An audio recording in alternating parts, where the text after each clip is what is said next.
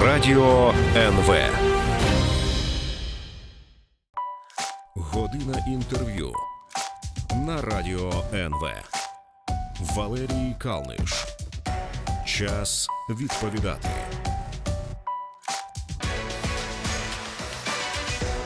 Так, це програма Час відповідати. Для тих, хто слухає нас в прямому ефірі вівторок. Для тих, хто в записі, знаєте, це програма, яка вийшла у вівторок. Сьогоднішній гість, народний депутат України Мустафа Наєм.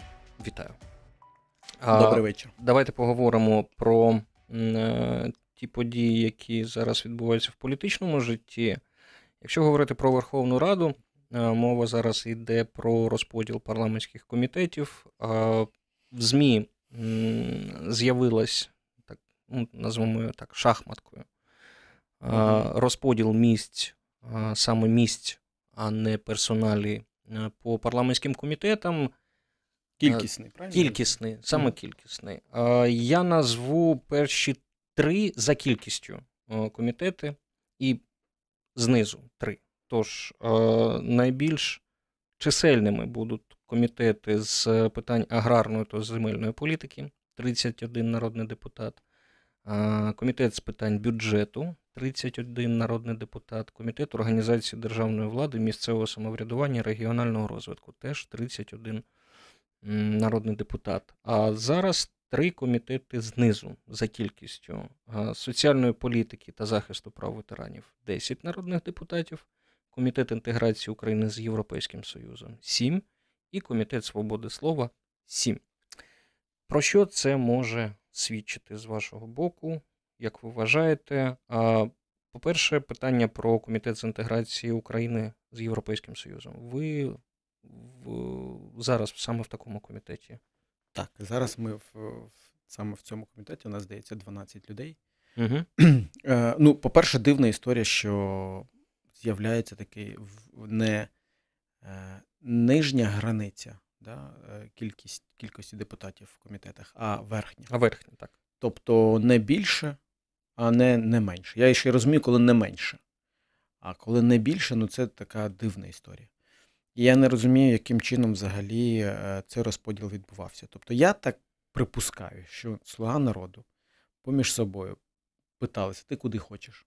От куди виявилось, і виявилось, що найбільше людей хоче, наприклад, там в аграрний, да, або там в е, питань бюджету, е, або, наприклад, в правової політики. А до свободи слова ніхто не захотів. Я, наскільки я розумію, логіка була наступна.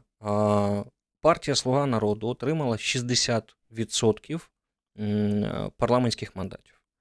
І тому міркують там так: 60% добре.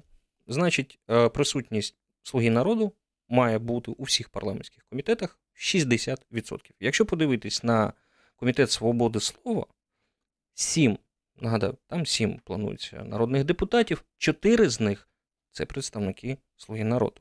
Мгм. І е, взагалі є така партія голос. А в комітетах зовнішньої політики, молоді спорту, регламенту, е, Ну, їх там соціальної політики, їх там немає взагалі.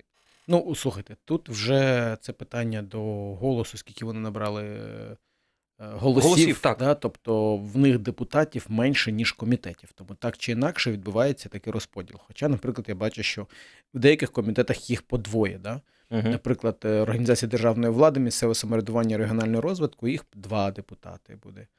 Е, Десь там Ну, правоохоронна діяльність, да, правової політики. фінансової політики двоє депутатів. Е, Але я саме про е, кількість. Це можна, може казати про пріоритети, які розставляє е, нова Верховна Рада, нова влада в своїй діяльності. Що ми більше будемо займатися аграрною та земельною політикою, менше будемо займатися свободою слова та інтеграцією України до Європейського Ну, це Союзу. Я- Це не так. Просто треба, я думаю, що це спекуляція. Ну, по-перше, чим займався комітет з європейської інтеграції? По факту, е, в цьому скликанні парламенту цей комітет, навіть при тому, що я там працював, він працював кволо. Більше того, він не використовував е, і керівництво комітету не використовувало, хоча я декілька разів намагався використовувати регламентні можливості. Я поясню для наших е, слухачів. От в Верховну Раду заходить якась кількість депутат... Законопроєктів. Угу. Всі законопроекти в обов'язковому порядку мають обов'язково пройти експертизу трьох комітетів. Тобто без рішення цих комітетів. Якщо ці комітети скажуть, що законопроект неприйнятний, законопроект не може бути. Тобто це негативний відгук, і законопроект має бути вже в залі також цим негативним відгуком оголошуватись. Це впливає на голосування. Їх три: перший це антикорупційний комітет, другий це бюджетний комітет, і третій це комітет з питань європейської інтеграції. Чомусь в цьому скликанні комітет європейської інтеграції не використовував цю можливість. Ми не розглядали всі законопроекти. Я, наприклад, колись намагався через повноваження комітету зупинити е, закон про НБФБ. Це Національне фінансове агентство, яке намагався створити Петро Олексійович Порошенко під е, депутата Южаніну. Е, але оскільки керівництво комітету було від БПП, вони не використовували цю можливість, і комітет не працював саме в цій галузі. В чому полягає роль цього комітету? Він має розглядати всі законопроекти на предмет відповідності європейському законодавству. Чи робить ці самі депутати? Ну ні. Це робить секретаріат комітету. Угу. Секретаріат доволі такий е, фаховий, я можу сказати, в цьому комітеті. Дійсно, з повагою відношусь до всіх, хто там працює. І друге питання: у нас же є ціле ціле міністерство європейської інтеграції. То віце-прем'єр у нас була посада, так? Ну, який так. Таж, також розглядався. Тому зараз кричати про те, що е, оскільки тут менше людей, то це пріоритет, вибачте. Я просто хочу нагадати фракції БПП, мої колишні вже. Е, наприклад, е, мене, там Світлану Заліщук, вони взагалі викинули в з парламентських делегацій, поставивши туди людей, уявіть собі, які взагалі не знають англійської мови. Тобто, це вести люди... себе треба. Ні, ні, просто це це щодо пріоритетів. Да? Тобто, комітет не працював делегації ставились таким чином. Що стосується зараз, я не можу, і це буде неправильно казати, що таким чином розставлені угу. пріоритети. Добре. Чи можна сказати, наприклад, давайте просто подивимось зараз. Чи можна сказати зараз, що в нас, наприклад, зараз в бюджетному теж набагато більше депутатів, ніж в європейської інтеграції? Чи можна сказати, що пріоритети саме так розставлені? Де роботи більше, там більше і працюють? Добре, а в мене ще одне питання стосовно комітетів: комітет антикорупційної політики. А в дев'ятому скликанні планується, що це буде 14 депутатів, в восьмому скликанні 24 депутати. Це про що свідчить? Чи, Знову ж таки, чи, я чи не знаю, ні? звідки взяти ці цифри. Тобто мені дуже важко зрозуміти. Угу. З того, що я розумію, це просто забаганки депутатів Слуги народу іти кудись або не йти. Навіть не забаганки, просто куди вони хотіли йти. Добре. От вони порахували, що в них. А давайте я думаю, що якщо порахувати цю кількість е, разом. Да. Ну там буде 421. От 420. Або по розподілу фракції ми побачимо, що от вони дійсно, скільки депутатів захотіли туди піти, куди ти хочеш, от сюди, добре. І вони побачили дійсно, як ти вже кажеш, щоб у нас було всюди по більшості. Да? Угу. І тому зменшуємо кількість депутатів. Добре. А, Про ще одну парламентську історію поговоримо. Але я хочу ще одну річ сказати. Ну, давай. А, щодо більшості в комітетах. Що це буде означати? Це означає, що ми зараз можемо сказати, вся робота парламенту буде е, лягати на слугу народу. Тобто тепер вже не зможе партія влади сказати, що щось відбувається не те в комітетах. В них усюди більшість. Тобто не може бути засідання комітету, в якому е, зірваний кворум. Це я, буде винний слуга народу. Слухай, я не дуже розумію, от з, з якою інтонацією ти це кажеш. Ти це кажеш як. Ні, я кажу... Ну, так, ну, ну, Я розумію про про більшість, я я все зрозумів. Але ти це кажеш е, як е, вирок, або це надія. Що це? це? Я я скажу, це величезний, е, величезні повноваження.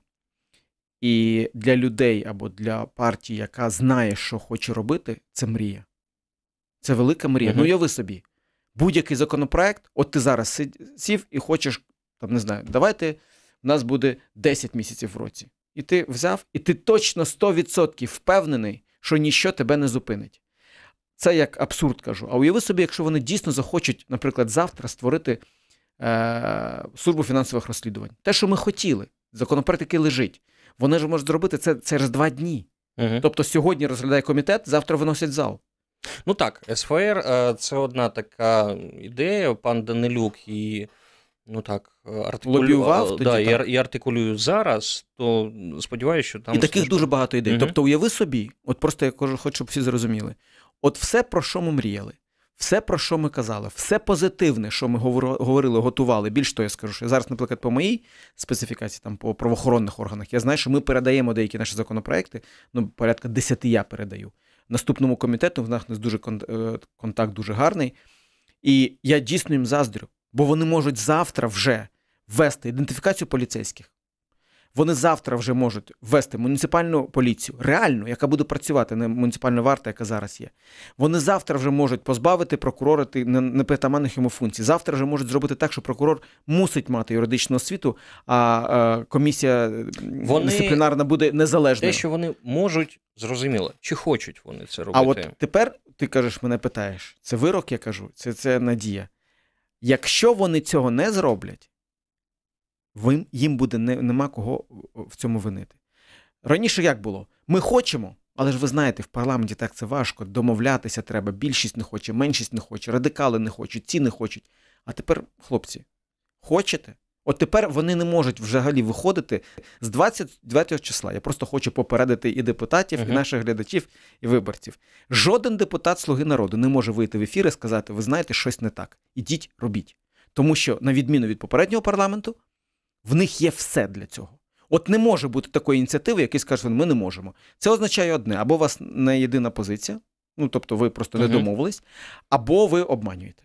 Тому все, що вони зараз говорили під час парламентської кампанії, треба підняти зараз програму Слуги народу і попунктно, де ось це? Що, що значить не виходить? Або брехали, або зараз обманюєте. Або, можливо, я б тут хочу сказати, що є дуже багато речей, яких я, наприклад, буду допомагати їм правоохоронній діяльності, в тому, що стосується е, Сходу, в тому, що стосується оборонного комплексу. В тому, що ми можемо, я буду їм допомагати, давати можливість зробити. А я хотів це питання поставити там більш е, наприкінці там, програми, але я поставлю його зараз. А Чому не вистрілила тема з єврооптимістами? Чому ці молоді люди, на яких був запит, після Майдану не створили якоїсь серйозної політичної сили. І взагалі, ну, давай відверто, з вами ж не рахували зовсім. Ні, ну давай так, я тоді буду відверто говорити. Е, Ну, по-перше, я думаю, що весь цей час, 5 років, да, е, на нас. Тобто очікували того, чого ми ніколи не декларували. Тобто, наприклад, ми точно знали ще другого тижня парламенту, що партії єврооптимісти не будуть. У нас навіть домовленість була, що цього не буде. Чому? Тому що люди належали до різних партій, до різних фракцій, з різним баченням. Більш того, в нас були люди, які радикально різно ставились до до багатьох подій. Так? Це перше. Друге, а нас було 27 людей. От просто зараз, щоб ти зрозумів, що це таке, угу. це трошки більше, ніж партія голос. Фракція голос, яка має керівництво, партію, фінансування, все. І подивись, який вони вплив будуть мати в цьому парламенті по одному депутату в кожному комітеті. І ми вже зараз кажемо: ну бач, вони ж ні на що не будуть впливати. А там було 27 людей, які не мали спільної партії. Так? Але що ми зробили? Вибач, ну все, що стосується антикорупційного законодавства, це наша робота. Ну це правда, це наша робота. Е, все, що стосується е, питання декларування, це наша робота. Все, що стосується е, питання, наприклад, зупинки тих. Е, моментів, коли намагались атакувати набу е, закупівлі. Тобто наша роль була виконана. В чому інша історія, і це теж треба визнати. Багато з тих людей, які зараз знаходяться в слугі народу або в голосі, ну я б кажу, молодих uh-huh. силах, п'ять років назад критикували, коли ми в парламент. Бо вони боялись, вони казали, що ви ж підете і скурвитесь, ви ж підете, вам ви будете які е, огірки, да, там солоному ну, так. розсолі. А тепер вони самі пішли. І останнє. П'ять років назад, коли ми прийшли в парламент, у нас була така, якщо ти пам'ятаєш, ми казали, що Майдан має прийти під купол. Слухай, ну я можу говорити про свою власну долю, да, або там про власну долю якогось конкретного депутата, але ж ми це зробили. uh Це сталося.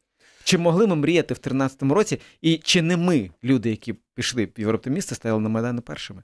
Тому я думаю, що це шлях. А особисто я, наприклад, не знаю. Мені здається, що я тепер вже ще більше і більше розумію, що парламент це етап Парламент треба дійсно йти, пропрацювати, потім йти в виконавчу владу і вже на пенсію, можливо, повертатися з величезним досвідом, щось там пропонувати вже більш концептуально. Добре, зробимо паузу. Це програма Час відповідати. Гість народний депутат Мустафа Наєм. Далі новини, і ми продовжимо. Відповідати на радіо НВ. Програма Час відповідати. Мене звуть Валерій Калниш, гість народний депутат Мустафа Наєм. Якщо дійсно подивитись на публікацію Української правди е, з інфографікою, як розмістять фракцію у Верховній Раді, якщо ви уявляєте собі залу Верховної Ради, от уявіть, півзали перед трибуною це будуть депутати партії Слуга народу, всі інші будуть у них за спинами сидіти. Це нормальна ситуація. Взагалі я не бачу тоді необхідності в е, отій е, півзалі, де будуть за спинами сидіти. Як ти ну, вважаєш роль опозиції? Взагалі, роль опозиції? Вони мене, не зможуть мене добігти, в цьому знаєте, я я скажу так: в житті ж не буває якби безкоштовного сиру, так? Е, ну, вони всім зрозуміло, і давайте будемо відверто, що це таке прояв мускулінності. Так? Тобто, от ми е, ми так зробили не тому, що так правильно, бо ми так можемо. Угу. І вони дійсно так можуть. Немає жодних перепон законодавчих, моральних, етичних, будь-яких, щоб вони це зробили. Але ж це ж відповідальність. Ну тобто, і ця відповідальність в конкретно даному випадку не пусте слово. Я ще раз кажу: завтра з 29 числа, починаючи від поганої погоди, завершуючи від тарганів у вашій хаті, у цьому будуть винні ці люди. Вони зараз дійсно дорвались, і це відповідальність. Тобто, е, і більш того я скажу, якщо чесно, з точки зору, можливо, е, державотворення в даному етапі історії, можливо, це правильно, щоб якась сила прийшла і радикально все зробила правильно угу. і пішла. От зробила свою роботу, таки підчистила Авгієві конюшні. Це те, про що я мрію. І давайте будемо чесними, якщо заплющити очі наші про наші емоції, ми всі цього хочемо. Останнє питання. Але ж так не буде, будуть негативні якісь Стосовно історії. логістики, а, посада віце-спікера. Голос вже відмовився, пан Юрчишин, заступник голови. Для мене партії, це дуже дивна історія, коли фракція Ось. відмовляється від якоїсь фра... посади і каже, що це церемоніальна посада. Вибачте, ви пішли у владу, беріть те, що вам дають. Ось а наскільки важлива посада а, саме віце-спікера? На що він впливає, на що не впливає? Треба дивитися регламентну норму. Це неправда, що це не церемоніальна роль. Що церемоніальна роль. Більше того, він е, за чергою він може вести е, засідання ради, е, в нього є свої повноваження. Це окремий доступ. Більше того, наприклад, наскільки я знаю, в них є можливість віце-спікерів відправляти листи від керівництва Верховної Ради uh до міжнародних інституцій. Так? Е, більш того, це представництво, ну тобто в президії це почесна роль. Я щось не чув від голосу ініціативи скасувати посаду другого віце. Ну, скасуйте, якщо це церемоніальна історія. Ви ж тепер вже при владі. Знаєш, якось, коли ти тільки обрався до Верховної Ради, ми щось спілкувались, і ти так. Я не пам'ятаю, Тут, тут за півроку, може, ну да, десь за півроку ти так сказав, що політики саме у Верховній Раді немає. Що політика вирішується не під куполом, вона вирішується будь-де. В уряді, в офісах е, олігархів, в, на банковій, на танковій, зокрема. Е, хто не знає, це стара назва вулиці, де знаходиться Посольство Сполучених Штатів України. До чого треба готуватися новим депутатам? Які підводні камені вони ще не бачать, але побачать, коли е, зійдуть, зайдуть під купол? На що, на що їм треба очікувати? Знаєш, є депутати, яким я заздрю зараз, є депутати, яким я дуже не заздрю. Я не заздрю депутатам голосу, тому що е, зараз очевидно, що у них буде мінімальний вплив на цю ситуацію яким чином, більше того, в них буде проблема з тим, що європейська стратегія Петра Порошенка буде радикально демонстративно опозиційною. Так? Ця ніша вже зайнята, ми це розуміємо. Опозиційний блок е, це мої сподівання, я можу як говорити як політик, да? що це такий комуністична партія, пам'ятаєш, зразка 6, 7, 8 року, коли ми їхніми голосами добирались те, добирались, чого, так, да, так, рішення добирались. Да, ну, так, вони не будуть, я думаю, якось впливати на цю історію. Намагання їх якось впливати на ситуацію будуть ну, просто наражатися на супротив. Батьківщина зараз отримає посаду віце-спікера, ми це знаємо, да? з того, що ми розуміємо. І вони будуть намагатися, в них є фахові кадри, які можуть прийти, і е, вони з іншого боку не констатували цю історію, що вони нові, або що вони когось там відправили очищатися на мажоритарку. Угу. А голос це робив. Я їм не заздрю. Мені здається, що їм буде дуже важко. Але з іншого боку, я знаю, що в них є пропозиції щодо того, щоб вони входили в уряд, і я думаю, що хтось скористається цим. Е, я дуже заздрю тим депутатам, які зараз знаходяться в слугі народу, чесно, тому що в них є зараз колосальні можливості провести будь-які свої е, законопроекти і будь-які круті законопроекти. А я просто хочу сказати, що багато речей з того, що вони будуть робити, вже зроблено. І я дуже, до речі, вдячний е, багатьом з них, хто Е, зараз намагається підчистити цю історію, подивитись, що було в цьому скликанні. Дуже багато крутих ініціатив були, які просто помирали, тому що БПП не домовлялося з Народним фронтом. Хтось там щось не голосував. Тут же такої можливості не буде. Тут же будуть голосувати. З чим вони будуть стикатися в першу чергу? Найбільша історія парламенту це це із-за чого я останні там, три місяці відчуваю себе більш щасливою людиною. Це те, що ти швидкість подій е, настільки маленька а подій мається на увазі е, твоїх проєктів, ідей, які можна просувати. Угу. А щільність критики і м, токсичність атмосфери настільки велика, що ти відчуваєш себе таким, знаєш, е, людина, яка в рапіді рухається в радіаційному полі. От ти не можеш. Просто критика тебе просто знищує. Ну, так.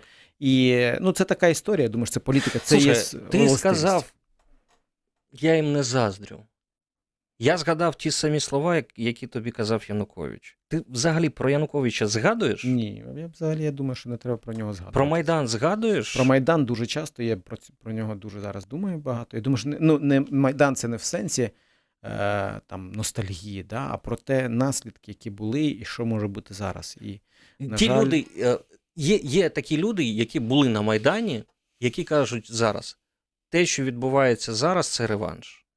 Ми не за це стояли, ми не за це боролися.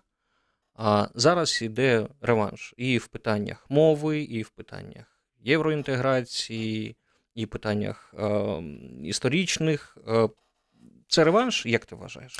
Е, я думаю, що є намагання видати бажане за дійсне е, тій стороні, яка програла, так? Але є й реальні факти. Е, бажане дійсне, наприклад, це називати там Зеленського проросійським. Я не є фанатом Зеленського, я не вважаю себе там його прихильником, я не зараз його членом команди. Але те, чого я сам боявся, я не бачу зараз в нього проросійськості. Да, я бачу спрощення ситуації, я бачу його, можливо, неповне розуміння ним і його командою усю складність ситуації, і це в цьому є ризик. Але те, що він свідомо не є проросійським, для мене це очевидна історія. Я не бачу відкату в європейській інтеграції. Покажіть, будь ласка. Ну, перший візит Зеленського до Макрона. Да? В них дуже гарні стосунки з Макроном. Макрон зараз намагається займати там центральну позицію в Європейському ну, так, Союзі. Меркель відходить, да, тобто, Макрон.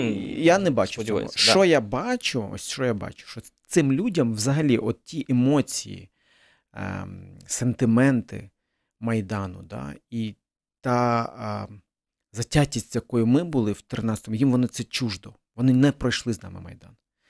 І емоційно їм дуже важко нам зрозуміти. Емоційно їм важко зрозуміти, чому ми проти регіоналів. Угу.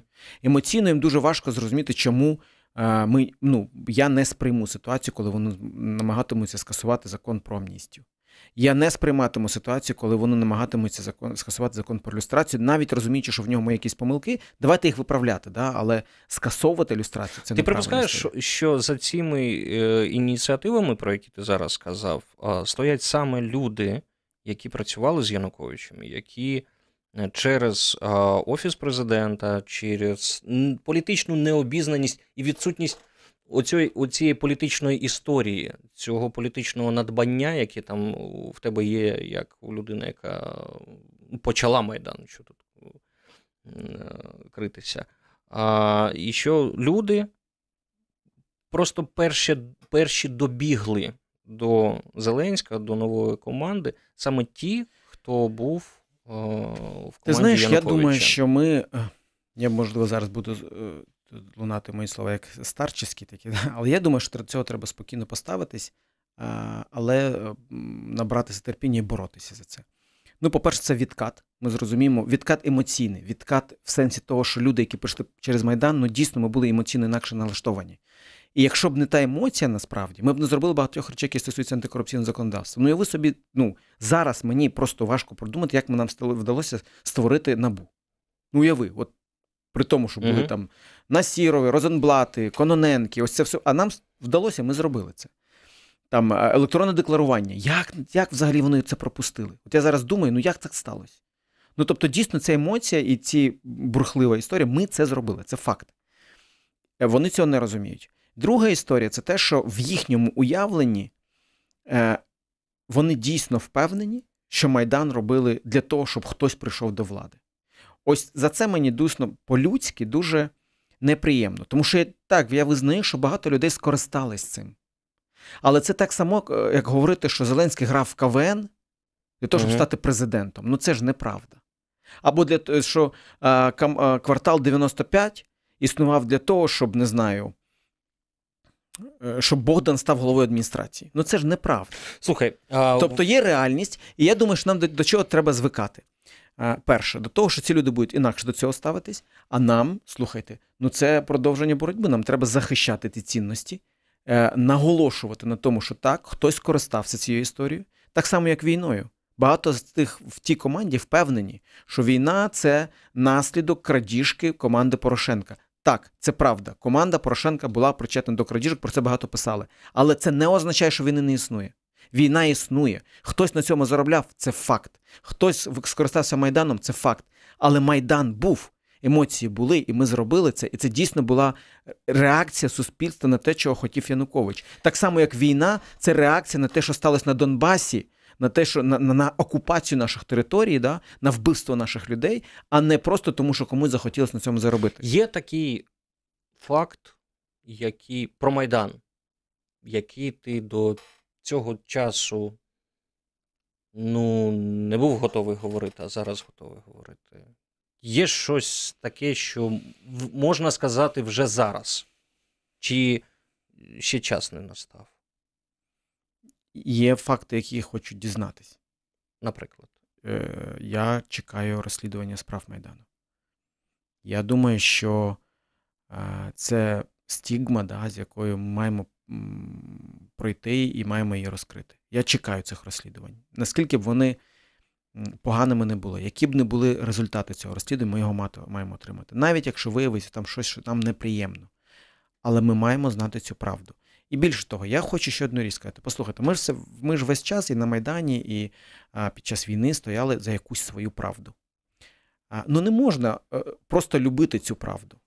Да? Її треба відстоювати, коли намагаються на неї захнути, е, говорити про те, що це не так. Але якщо ця правда виявиться дещо іншою, як ми уявляли, це ж не означає, що ми відстояли за щось погане. Ну, Це ж не означає, що ми. Я, наприклад, виходив на Майдан, я точно знав, що я виходжу на те, щоб там е, Насіров став головою е, не знаю, uh-huh. там, податкової. Да? І точно не за те, щоб Розенблат потім е, вихвалявся цим. Я стояв за інший. Багато що вдалося, багато хто з це скористався. Тому я думаю, що спокійно треба до цього ставитись, але нам ну, ми вимушені будемо поза парламентом вже тепер да, боротися за ці історії. Ну, Наприклад, зараз буде святкування шостої річниці Майдану. Я розумію, наприклад, да, що якщо минулі роки е, влада намагалась очолити цю ну, історію, ну, да, то зараз будуть намагання, мені здається, це загасити навпаки. Да? Тобто не зневілювати е, там і пафос моменту, і. Ну, як ти вважаєш, до, до, до речі, на е, самому високому рівні е, будуть річницю Майдана відзначати? Чи е, поступлять так, як Янукович, коли відмінив указ Ющенка про День, свя... День, свято. День Незалежності. Не День Незалежності, він називався День Свободи, так? Ну так, Свято ну, був, да. був Ющенка указ Свято, да, видав, про помаранчевий майдан. Да, а Янукович потім відмінив. Дивись, ну, сказав, я думаю, ну, ти знаєш, не треба до цього. Я думаю, що це буде такий е, е, цивілізаційний вибір самого Володимира Зеленського. Ми зараз очевидно спокійно розуміємо, що в його фракції є люди, які так, є і люди, які противники Майдану, і є люди, які прихильники Майдану. А, І як до чого може ця боротьба звести? Я погоджуюсь з тим, що треба карати тих людей, які крали останні 5 років. Але треба намалювати ті красні е, червоні лінії і сказати: дивіться, а от далі це вже, вибачте, переписування історії. Казати про те, що у всьому винен Майдан, це я вважаю це історичний злочин, це моральний злочин. І тут Зеленський, як президент, як гарант, як лідер своєї партії, має для себе вибрати, чи він обирає правду, як вона є, і в ньому набагато більше в нього для цього можливостей, тому що він може карати або вимагати карати тих людей, які скористалися Майданом, але тримати цю рамку. Тому що, ще раз, саме через Майдан стали Слуга народу. Зеленський і ці партії, які зараз є в парламенті. Мустафа Наєм, народний депутат, у нас в гостях. Це програма Час відповідати. Новини його продовжимо. Валерій Калниш. Час відповідати на радіо НВ. Народний депутат Мустафа Наєм у нас в студії. Давай трохи поговоримо. Ну, ми вже почали говорити про війну. Як тобі здається, чи є план по вирішенню, по припиненню війни у нової команди? Я не буду казати мої відчуття стосовно. Я uh хочу тебе почути. Що ти думаєш, чи є якийсь вихід? І ну, чи вони розуміють, куди йти? Я не знаю, тому що я не є членом переговорної групи, да, тристоронної мінської групи. Я не знаю, які там концепти обговорюються. Я не знаю, а, яким чином а, взагалі яка концепція да, цього вирішення цього питання. І ось питання в тому, що я цього не знаю, і цього ніхто не знає. Цього uh-huh. не знає суспільство, цього не знають депутати, цього не знають міністри, цього не знають а, міжнародні е, донори, наприклад, з якими спілкують, громадські організації. Це не є правильним. Поясню чому. Тому що е, питання війни не можна буде вирішити, е, якщо в тебе в тилу це хтось не сприймає. Ну, Якщо... але але завжди будуть ті, хто не сприймає. Одна справа, коли завжди будуть ті, хто не сприймає, а інша справа, коли ніхто не розуміє. Тобто, ну, у нас же немає сумнівів, що будь-які кроки Зеленського намаганням е, навіть посунути мирне питання буде наражатися на якісь радикальні настрої конкретних груп. Да, або угу. І ці групи зараз матимуть панівний голос у суспільстві, тому що іншого суспільства не пояснили, що ми хочемо. Це перше. Але е, питання ще в іншому. Коли Володимир Зеленський став президентом, його одна з найбільших е, під час передвиборчої кампанії меседжів, тому я відслідковував, тому що я сам займався сходом, це було те, що ми змінимо настрої і відставлення до людей на сході. Я дуже підтримую цю історію. Це дуже правильна історія, але вона не відбувається. Вже пройшло більше ста днів. Угу. Вже парламент обраний. Ну, 100 я днів не бачу... ще не відбулось, 27 серпня буде 100 днів, да, ну, як майже, президент. Да, ну, тобто, з, ми моменту не обрання пройшло так. З моменту концептуальної зміни в риториці Києва по відношенню до Сходу, до відношення до окупованих територій, до мешканців окупованих територій і до переселенців. Друге питання. Тільки ось там 5 днів назад пан Рябошапка заявив про те, що вони створюють експертну групу, яка буде вирішувати питання правового вирішення ситуації на Сході. Мене, чесно кажучи, склад цієї групи трошки дивує, тому що ну, це питання дуже чутливе, це політичне питання, це експертне питання, це юридичне питання. І вирішувати його поспіхом е, групою декілька людей без залучення да, там, міжнародних організацій або конкретних людей. Я б хотів там бачити Горбуліна, я хотів би там бачити безсмертного. Е, я б хотів там бачити Айвазовську. Людей, які uh знають, не тому що тільки вони цим займаються, знайдіть інших. Ну, слухай, безсмертний вже був. Ну, це теж дивна історія, розумієш, тому що е, ні в кого в мене немає сумніву, що безсмертний був одним з найбільш е, конструктивних людей в цій мінській групі. Більше того, е, його позиції і позиції Зеленського, мені здається, то це моя оцінка, дуже близькі особливо що стосується до людей на окупованих територіях і в гуманітарних аспектах. Можливо, вони різняться в тому, що стосується якраз військових дій, але з іншого боку, тут є головнокомандувач, його обрав народ. І так відштовхувати людину, яка дійсно могла б дуже багато що допомогти. Ну мені здається, це не просто не До речі, а, ну, така не дуже проста ситуація, тому що ми а, а, намагаємось з'ясувати мотиви поведінки президента не розуміючи, не, не маючи достач, достатнього фактажу. Ти з ним не спілкуєшся, я з ним не спілкуюсь. А, ну, ми, слухай, ми, ми, є... ми, ми бачимо якісь результати його дій. Я скажу так, що що стосується Сходу, це така ситуація, коли, можливо, ми і не маємо все знати. Да? Але принаймні концепцію ми маємо знати. Ну, наприклад, що ми робимо з людьми на тій території, коли воно буде декуповане? Ми, Це головна відповідь, яку маємо дати людям там. Це головний сигнал, якого очікують дуже багато людей з того боку. З того, що я розумію, моєї інформації, там закритої інформації, відкритої інформації, настроїв на, на по тій стороні, там кількість людей, які, ну скажімо так, помірковано ставляться до України, стає більше. Подивіться навіть зараз по всіх медіа. Проросійські настрої або о, звільнення настрої і так далі на Донбасі стало їх менше. Так, є радикальні групи, які продовжують цю історію. Але немає вже ось цих е, бравурних настроїв. Uh-huh.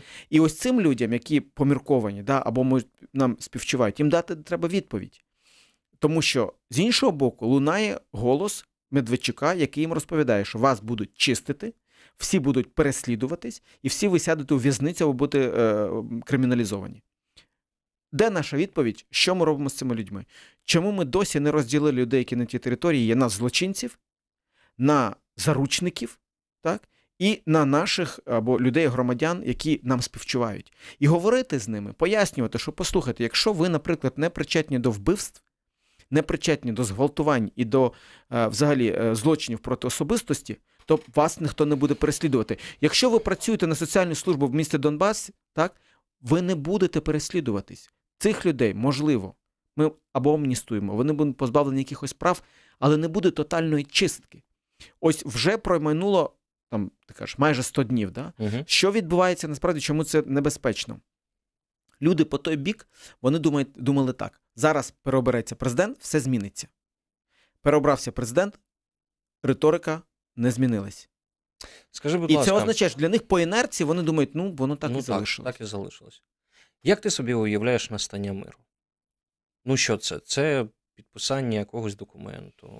Це це треба дивити. Ти знаєш, я думаю, що треба дивитись комплексно. Головна мета Російської Федерації це знищити Україну як країну. Я в цьому впевнений. Це я дуже спокійний. Я дуже у мене дуже багато людей. Е, ну і в тебе теж друзів в Російській Федерації, е, наших журналістів, деякі там працювали, колег, е, поважних людей з культури, мистецтва і так далі. Але політично Росія хоче нас знищити. Це зрозуміла історія, геополітична.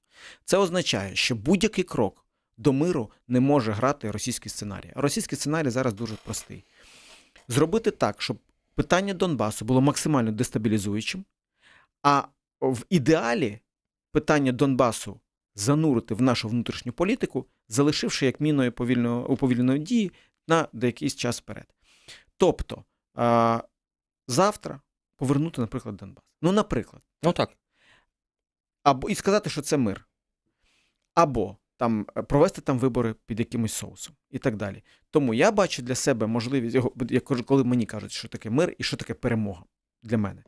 Це момент, коли ми з тобою, як представники, або не ми з тобою, хтось, представники мирної частини України і окупованої частини території, як представники, зможемо сісти за один стіл і сказати: слухай, от наш спільний договір, як ми будемо жити далі. І з того боку мають сидіти люди, які легітимізовані за українським законодавством, під українським прапором, з українськими медіями, українськими політичними партіями і з українськими правоохоронними органами. Тільки це є можливістю далі жити разом. Всі інші варіанти, які передбачають якісь гібридні варіанти, що там будуть обрані якісь представники зараз при діючій владі, е, всі інші можливості е, повернення е, декількох мільйонів людей в політичне поле України це небезпечно. Я поясню, чому нашим слухачам. Уявіть собі, що завтра ми дійсно приєднуємо, не приєднуємо, да, повертаємо Донбас. І уявіть собі, що завтра у нас місцеві вибори, або навіть не це парламентські вибори. Угу. Ми розуміємо, в який бік поверне Україну е, при голосуванні цієї території. І ще раз, ці люди не винні. Вони знаходились 5 років під агітацією Російської Федерації. В нас там немає електоральної системи, немає системи виборчої взагалі ніяких комісій, правоохоронної системи. Саме головне, наші політичні сили там не можуть агітувати. Яким чином повертати політично цю територію? От що зна... ми знов повернемось до часів кучми, коли в нас була багатовекторність. Да? Я цього не хочу. Ми вже пройшли величезний шлях, за це платили велику, велику жертву. Тому цю територію дійсно це наша територія, це наші люди. Але має бути буферний час. З моменту деокупації, тобто виходу звідти Російської Федерації, має пройти час. І я тут хочу дуже наголосити: має бути саме не просто, знаєте, як сказати, через рік. Ні. Е, Індикатором має бути перше е, встановлення там українських медіа, політичної системи, тобто виборчої системи е, політичних партій, агітації, правоохоронних органів. І питання має бути вирішено з амністією, або це має бути ну, амністія. Ну, там є закон про колаборацію, я ну, проти нього, але там можливо, так?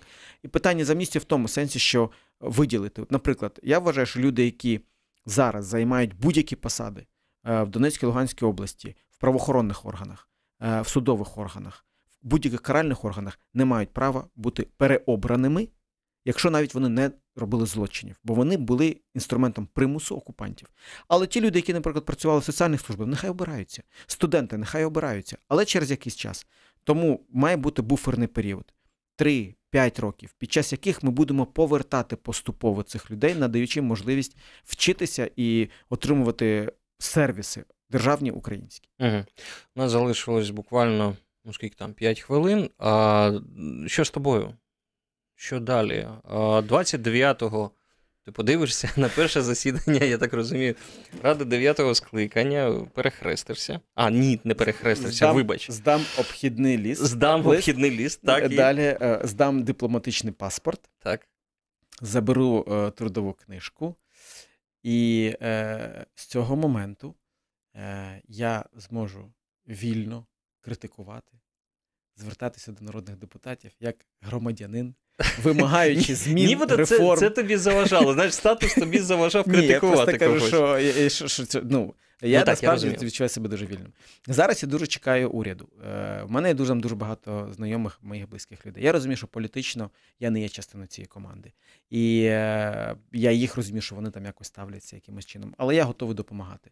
Допомагати в правоохоронних органах, що стосується сході, можливо, якихось питаннях комунікації і так далі. У мене є декілька пропозицій. Е, зараз їх розглядаю, ну, оскільки знову ж таки я депутат, я не можу офіційно ну, займати ніякі позиції, тому я просто чекаю. Якщо цього не станеться і е, мій досвід або послуги будуть не ну, просто не потрібні, або на той момент неможливо буде його реалізувати. Є громадська діяльність, є громадська організація. У мене є пропозиція однієї міжнародної організації займатися нею. Ну і слухай, Повер... чесно, Пов... я можу зараз сказати вже гля... Е, Давай, нашим слухачам. слухачам. Так я хочу заробити гроші. Ну, правда, я, ти знаєш, і, і я знаю. Я подивився нещодавно, в мене була завжди біла зарплата. Я 5 років, за 5 років в мене виявилося, що в мене найбідніша декларація в парламенті. Я цим пишаюсь. Вона не бідніша, просто вона така, яка була до того. Я дійсно хочу, бо я хочу родину, я хочу там дітей.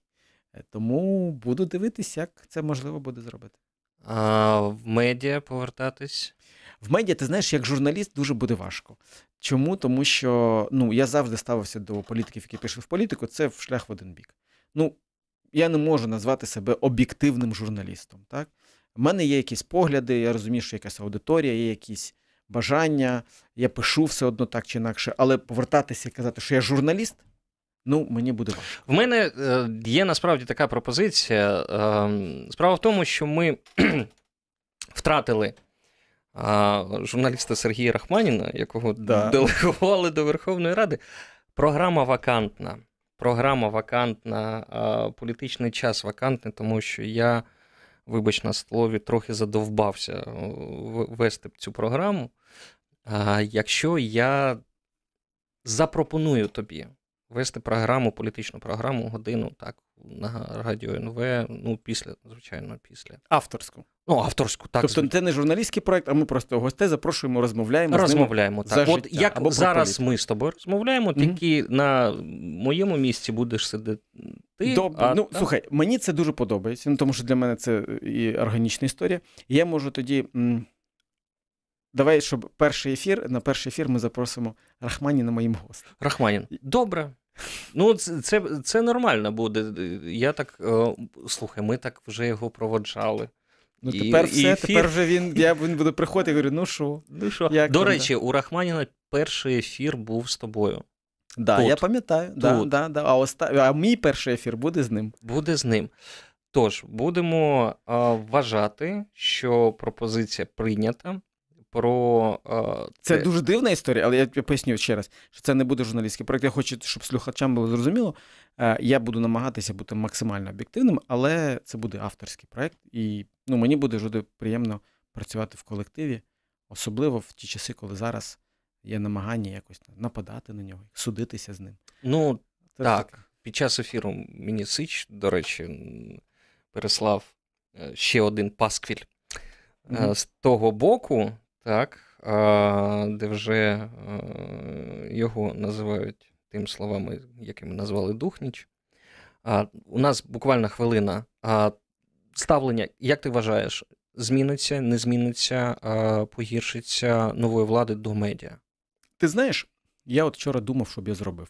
Я пропоную журналістам нового часу і всім журналістам потихеньку збирати всі цитати Володимира Зеленського, які він говорив під час президентської кампанії, і зробити з цього, можливо, якийсь там вішати на білбордах. Угу.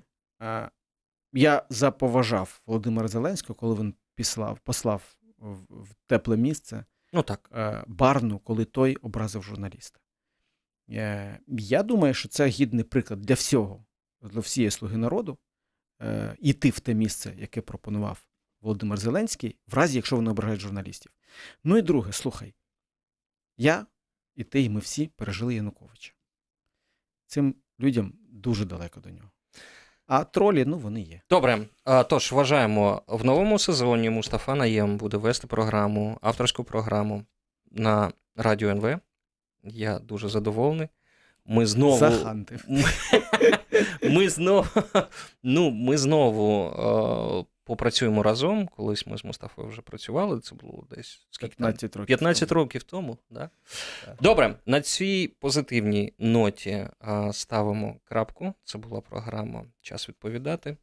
Мустафа Наєм, народний депутат, був гістем. Далі новини. Слухайте Радіо НВ завжди.